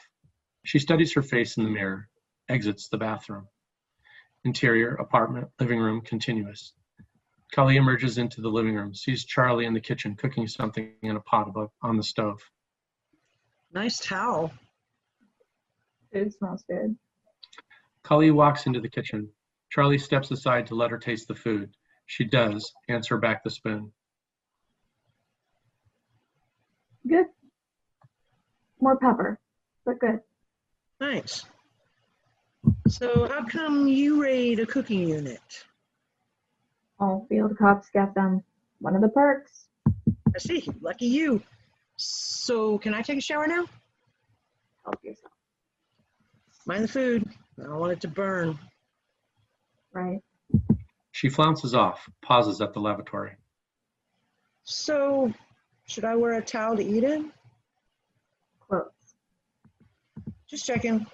Don't want to do the wrong thing. Go. Charlie grins at her, enters the bathroom, closing the door. Interior, an elegant garden dining room. Later, Eve Adams sits at a long dining table filled with guests. The garden has luxurious plants, butterflies flutter above the diners. Servants discreetly bring plates, take others away. So, Adams, what's the status of the moon base situation?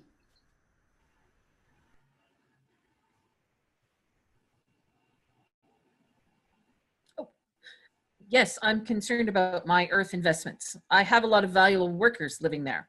Oh, nothing you to worry you. Everything is under control. What if the facility can't be shut down? I understand that the missiles are armed. Oh, That is true, but terraforming techniques have been perfected, and what better place to test them? Test, them. Oh, of course. If the unfortunate comes to pass and the Earth's surface is rendered barren, we can terraform it into a much better version of itself. And my investments, will they remain mine? Of course, no change there. And the workers?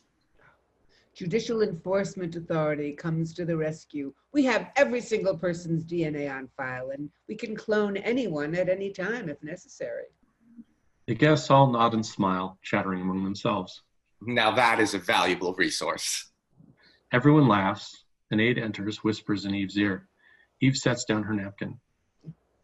I do apologize, my dear friends, but I have an urgent message about the situation, I'm sure. Everyone laughs again as Eve excuses herself. Interior, rare plant room, continuous. Eve enters a room filled with rare plants. She approaches the tastefully hidden wall comm unit, dismisses the aide. She keys in a code, attaches the earphone to her ear. A garbled voice comes over the line. I have a location for you. Yes, yes, where? She's at our apartment with the fugitive. Excellent. And your assignment? Complete in 24 hours. Good. She disconnects the line, removing the earpiece. She leans over the comm again, speaking into the microphone. Erase origin code of the last call. A soft beep sounds. The comm voice answers. Call origin erased. Eve turns, leaves the room. Interior, apartment, dining area, night. Kali is dressed, serving the meal. Charlie emerges wearing only a towel. Kali scowls at her, picks up a plate filled with food. Taking this to the doc. Put on clothes. Charlie ignores her, sits, and begins to eat. Kali returns, sits opposite, still scowling. They eat in silence. Do you mind if I ask you something? Yes. Fine. And I'm still asking. Kali glares, continues to eat. How long have you and Kip been partners? Kali grunts, glares. Seem like such a tight team. I've never had a partner, so I was curious what's it like. Okay. Years. Really? Have you known him since childhood? Yeah. Childhood sucked. Is that it? It sucked. Ali stares at Charlie before answering. Yeah. Sucked. We help each other. Been doing that ever since. Grew up on Earth? Yeah. Is that why it sucked? Kali looks up at her, starts to laugh. She joins in. Kali sobers quickly. You should be here. Of course. I get it. No, you don't. I don't miss people. I don't miss family who are long dead or have gone to parts unknown. She stops eating, stares at Charlie. I don't miss childhood friends. I don't miss anything. I miss him. I see. Don't pretend to understand. I don't understand that. What do you No, no. mean? What do you mean? Kali throws her fork down, stands up. She grabs her plate, takes it to the kitchen, places it on the counter. I don't understand why why my own government, who sent me on this assignment, are chasing me. I don't know why they're telling me lies about me, and I don't understand why Kip is dead. She picks up the plate, throws it into the sink where it smashes. Charlie jumps, comes to the kitchen to stand beside her. Kali grabs her by the arm, starts to squeeze her. Can you tell me why this is happening to me? Can you tell me why my best friend had lies put into his mouth and then was publicly executed? Can you? Charlie grabs Kali's face. I don't know. I don't know. But screaming and breaking things isn't going to solve this. You have to calm down. Kali thrusts Charlie away, strides into the living room. She picks up a framed picture of herself and Kip, flings it across the room where it shatters against a wall. She stops then, retrieves the shattered frame and picture. She sits on the sofa, stares at her hands. Charlie sits next to her, offers comfort, is rejected. I won't say that it'll be okay or that I know it will all work out in the end because statements like that could turn out to be lies and I don't want to lie to you. No lies. No. All I can do is this. Charlie leans in to kiss Kali. Kali recoils, pulls back. Kali stares at Charlie. I don't. No. O- okay, I'm sorry. I'm not a professional comfort agent. I just thought you might No, I just. I'm going to sleep. completely clear. Fine. Good. Kali pushes Charlie away, moves to her bedroom. She pauses, looks back at Charlie. Couch. See you. Yeah. Kali nods, enters the bedroom. The door closes. Interior, Kali's bedroom, morning. Kali awakens, rolls over. She hears shouting in the bedroom next door. She jumps from the bed, throwing on clothes, rushes into the hallway. Interior, apartment, second bedroom, moments later. Kali charges into the bedroom to find Charlie straddling Mal Chin as he li- lays tied on the bed. He is bleeding from several cuts on his face. Charlie is pointing a charged electron weapon at him, shocking him periodically. She doesn't notice Kali. Tell me about the key. I will tell you nothing. You will tell me or I will kill you. Kali reaches over, grabs Charlie, pulls her off Mal Chin. She takes the weapon, dumps her on the floor. What the hell do you think you're doing? Charlie scrambles to her feet. Interrogating the prisoner. Is it working? We need that information. Kali grabs Charlie by the face. We don't torture prisoners. That's not what I hear. Not our job. It's my job. Why else do you think I'm here? Charlie pushes past. Kali thrusts her against the wall. She kicks her. Kali drags her to the door of the room, opens it, throws her outside, slamming the door behind her. She turns to Mal Chin, unties the man. You okay, Doc? What do you think? Kali helps Mal Chin sit up. Tougher than you look. You're right. I learned young not to let my strength show. Know why you're here now? The key. The key to the moon base. Always the key. Always. They've been asking for the key for a long time. At first politely, then less politely. And now they send a vicious dog to bite it out of me. They need it to shut off the missiles. That's what you think? What I was told. I can't say for sure, but I suspect that's not true. I can only suspect. Suspect what? The earth is near death. We have raped and abused her until she will soon no longer be able to support us. I suspect they want to use the missiles to destroy the mess we have made, then renew with terraforming. Nothing wrong with that. Do you think evacuation is part of the plan? Kali stares at Malchin, starts to laugh. Malchin watches her warily. and we help. Collect and document all DNA. Now you see. They turn this place into a paradise, then clone only the workers they need.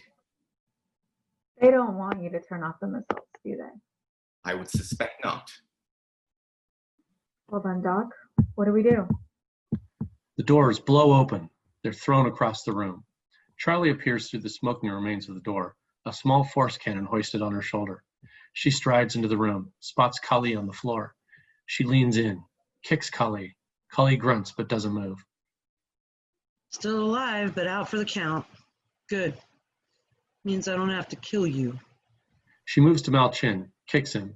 He stirs, looks at her, terrified. She puts her force cannon down to recharge, pulls out her laser weapon. She points her weapon at the doctor's head. Give me the key. If I don't, will you kill me? Yes. If you kill me, then you will never get the key. You will have failed. She hesitates a moment, then presses the weapon to Malchin's forehead. I don't fail. Now tell me where the key is. Please. If you let me live, I will give you the key. Take me off planet. Hide me, and I will not make a fuss. He raises his hands over the weapon. I will never reappear. I will give you what you want, but don't kill me. Her hand shakes slightly as she holds the weapon on the old man. Fine, but if you ever come out of hiding, I will hunt you down and kill you. Understand? Yes, yes. Okay, you can trust me. She lowers her weapon, kneels down beside Malchin. So the key? It is a key, a real key, just an old fashioned key you put in a lock and turn. She holds out her hand. Malchin points to the necklace around his neck. Here, I wear it all the time, around my neck. Charlie drops her guard, offers a hand to Malchin. He takes it, she helps him to his feet. Then gently she finds the chain and pulls it from inside his shirt. The turnkey dangles from the chain, gleaming. Carefully, she takes the key from around his neck, places it around her own. Thank you, Dr. Sunru. You are most welcome. Now, may I go? No. What? Of course. Of course you would lie. I just wanted you to give me the key. Yes. She smiles at him, steps back, aims her weapon at his heart, pulls the trigger. Malchin gasps as a hole appears in his chest. He falls to the floor and dies. Charlie sighs, turns back to pick up her force cannon, only to find Kali standing behind her with the weapon charged, aimed at her. You should have stayed unconscious. Kali cocks the trigger. You won't kill me. You have too much honor. You're bitter, not a murderer. I know duty. This isn't your duty. It is now. She fires the weapon, Charlie is thrown against and through the wall into the next room. Her body explodes, splattering the room. The smoke clears. Kali picks through the gore. She pulls the still intact key from the ruins. Rabbit dog indeed. Kali wipes the key clean, arms herself, makes her exit. Exterior, apartment, moments later. On the street, Kali watches the crowd, hears approaching sirens. She finds a public call station, slips inside, she dials. The face of Eve Adams appears on the screen.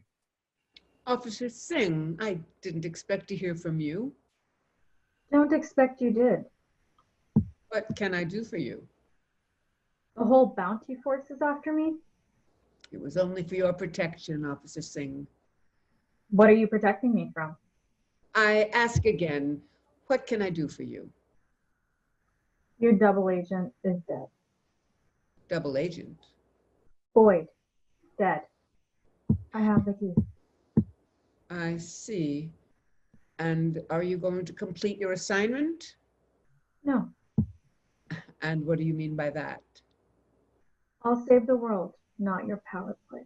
Oh, don't be absurd, Officer Singh. I suggest you don't play games that you don't know the rules for. I don't play games. Come in. We can make an arrangement. I don't deal with murderers. I'm thinking of the good of everyone, Singh. Kip is dead. Lies told. Don't be foolish. Look for me where you least expect.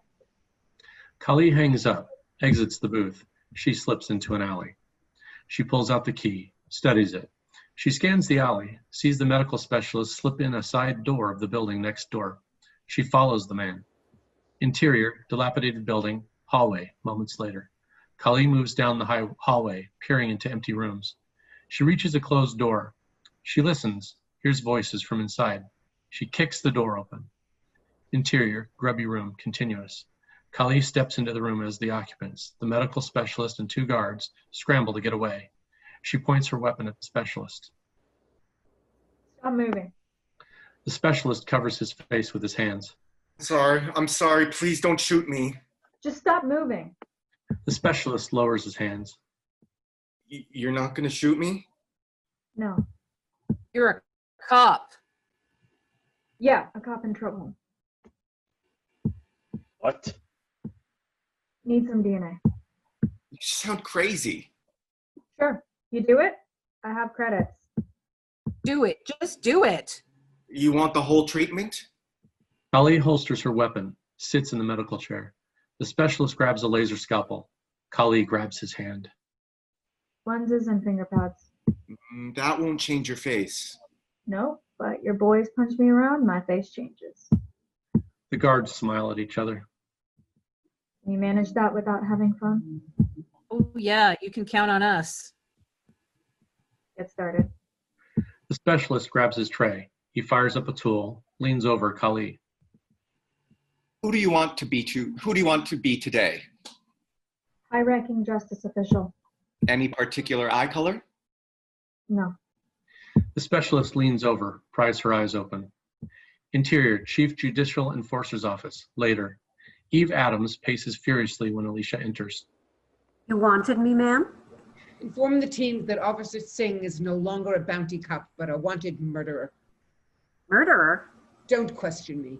She's responsible for the deaths of Agent Boyd and Dr. Malchin Sangwoo. Yes, ma'am. And tell them to shoot her. She doesn't deserve to live. Alicia hesitates. You have my orders. Go. Yes, ma'am. Alicia leaves as Eve brings up the Earth holograph. Interior, shuttle dock, or later. Kali is dressed in the gray uniform of a high ranking justice official. Her face bears the swellings of a beating. No one pays attention to her as she gets into line of workers and officials going to Moonbase Apollo. A dock port guard waits at a scanner station.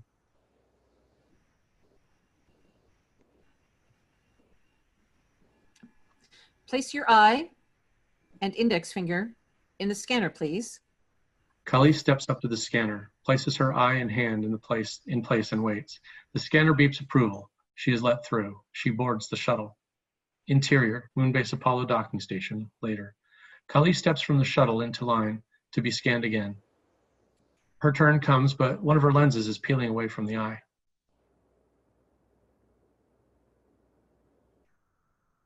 Step up to the scanner, please. Uh, j- just a minute. Um, I I got something in my eye. Kali bends over, tries to push the lens back into place. Step to the side and I'll call a medic to assist you. Kali moves away from the guard, covering her eye, but the lens peels away, lands on the floor. In her blindness, Kali steps on it, crushes it. I'm fine. I just need a minute to clear the eye. Uh, I'll, I'll just use the facilities. I'll be fine. The guard eyes her suspiciously, but returns to his post. Kali keeps her eye covered and finds a washroom facility. She spots a door marked Tool Room, Employees Only, slips inside. Interior, Worker Depot Tool Room, continuous. Inside is one occupant, a miner. The miner is changing from work to plain clothes. Kali waits until the woman leaves, then steals the miner's uniform. She take, takes the door marked Mining Personnel Only, enters the moon base facility. Interior, Chief Judicial Enforcer Office, continuous. The medical specialist is dragged into Eve's office. He is bruised and beaten, but alive. The guard puts him in an interrogation chair. She smiles at the specialist. Do you know who I am? The specialist lifts his head. Chief Judicial Enforcer. Very good. And can you guess what I want? No. Wrong answer. Sorry, uh, just a joke. Do you want to be remembered as a funny man? The specialist starts to shake. Uh, remembered? Eve perches on her desk in front of the man. Yes. And after you're gone? Gone? Are you deaf? You know what I mean. You won't live to be funny again. The man tries to get to his knees, but Eve pushes him back into his chair with a foot. Please, please. I see. So you would prefer to beg for your life? What? I want information. You can either beg for your life or you can give me the information. How could I know anything you want to know? Oh, but you do. Mm. What DNA did you give to Officer Kali Singh? Who? I thought you wanted to live. The, the, the cop, she, she threatened to kill me. Really? Well, knowing her as I do, I'm sure she meant it. The specialist beeps. Still, I have no doubt that if she were to find out that you talked, she would kill you. Please, please don't make me tell you. I can protect you, but you have to tell me. The specialist falls to his knees, clinging to Eve's leg. She brushes him away. I can't, please. I, I, I don't want to be a snitch. I see. She takes a shock weapon from one of the guards, turns the setting on low, shoves it into the specialist's mouth. She discharges the weapon. Smoke comes from his nostrils. His eyes are now filled with blood, but he is alive. Eve leans close to the man's ear. I can keep you alive for days. The specialist starts to weep, bloody tears dripping down his face. Eve removes the weapon from his mouth. He speaks with difficulty. Second Judiciary Cameron. Lenses and fingertip DNA. Second Judiciary Cameron. Eve smiles, turns to her guards. Take him away and put him out of his misery. The guards take him as Eve sits at, presses the com button. Alicia, Yes, Justice Adams. locate the last log DNA record for Second Judiciary Cameron, please. Just a moment, ma'am. Eve smooths her hair and clothes. Alicia's voice returns in seconds. The last recorded DNA log for that person is the shuttle dock for Moonbase Apollo. Thank you, Alicia. Have them bring around my shuttle car. I'm going to the missile installation. Eve breaks the connection. Interior, missile installation, back hallway. Kali emerges from an access tunnel into the main security area. The place is deserted. She, sur- she surveys cautiously, stops at the reception desk. A high back chair faces the wall. The chair turns. Eve Adams is revealed. Hello, Cully. Kali's shoulders slump. You are such a good cop. You would have made a wonderful detective in the past. Kali stares at her. I am disappointed in you, though. Here you are defending the scum of the earth instead of humanity. So said every dictator through human history. You are so much more entertaining to talk to than your partner, Kip. Don't mention him to me. Fair enough. Now, show me the key. Kali pulls the chain from inside the uniform, pulls it over her head. The key dangles from the end of Kali's hand uh, as Kali hands it over. I will tell you that I'm sorry your friend had to die for this.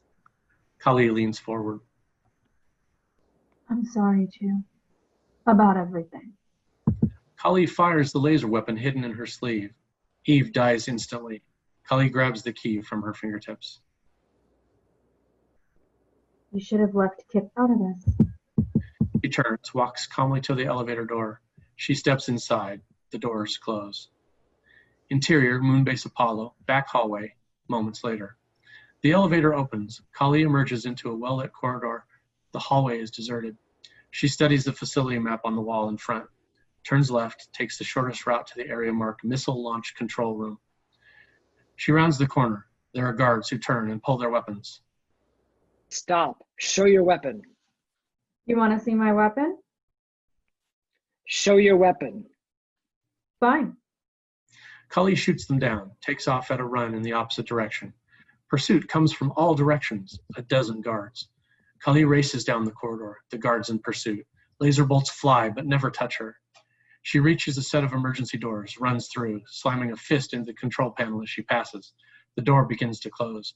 Half the guards reach the door and get through. Cully fires at the control panel, fries the circuits. The door won't budge. The door won't open. Cully continues to run through emergency doors, closing them as she passes. Less guards get through at each door, from six to four to two. Cully makes it to the final doorway with two guards in pursuit. She shoots the one guard, closes the door on the other guard's arm. The arm is chopped off as Cully shoots the control panel on the door. Cully leans against the wall, panting. She turns, faces the clear doors that lead to the missile control. She crosses the few steps, pulls them open. She enters the hub of the missile center. Interior, Moonbase Apollo, Missile Control Center, continuous. Kali walks a short corridor before reaching her destination.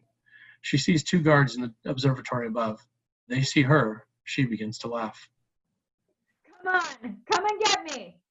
She beats her fist on her chest. The guards turn their weapons on the glass and fire.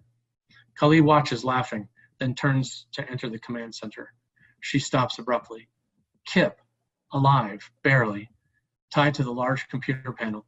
Kip is spread eagle over the panel, while wires crisscross to hold him in place over the lock. Kip? Cully walks Kip. close. Kip, can you hear me? Kip opens his eyes, tries to smile. Hello. Cully stands before him. I saw you die. And yet I live. You hoped. Hoped it was a lie. Good. At least I can die knowing you. Know the truth. You're not going to die. You don't understand. I was put here as a last resort in case you got this far. Won't allow it. Tell me how I get you out. Can't. Touch the wires, we both fry. Try to disconnect them, we both die. Has to be a way. No way. The only choice left is to kill me. Why? I die, wires go dead. And then you can put my body aside and save the world.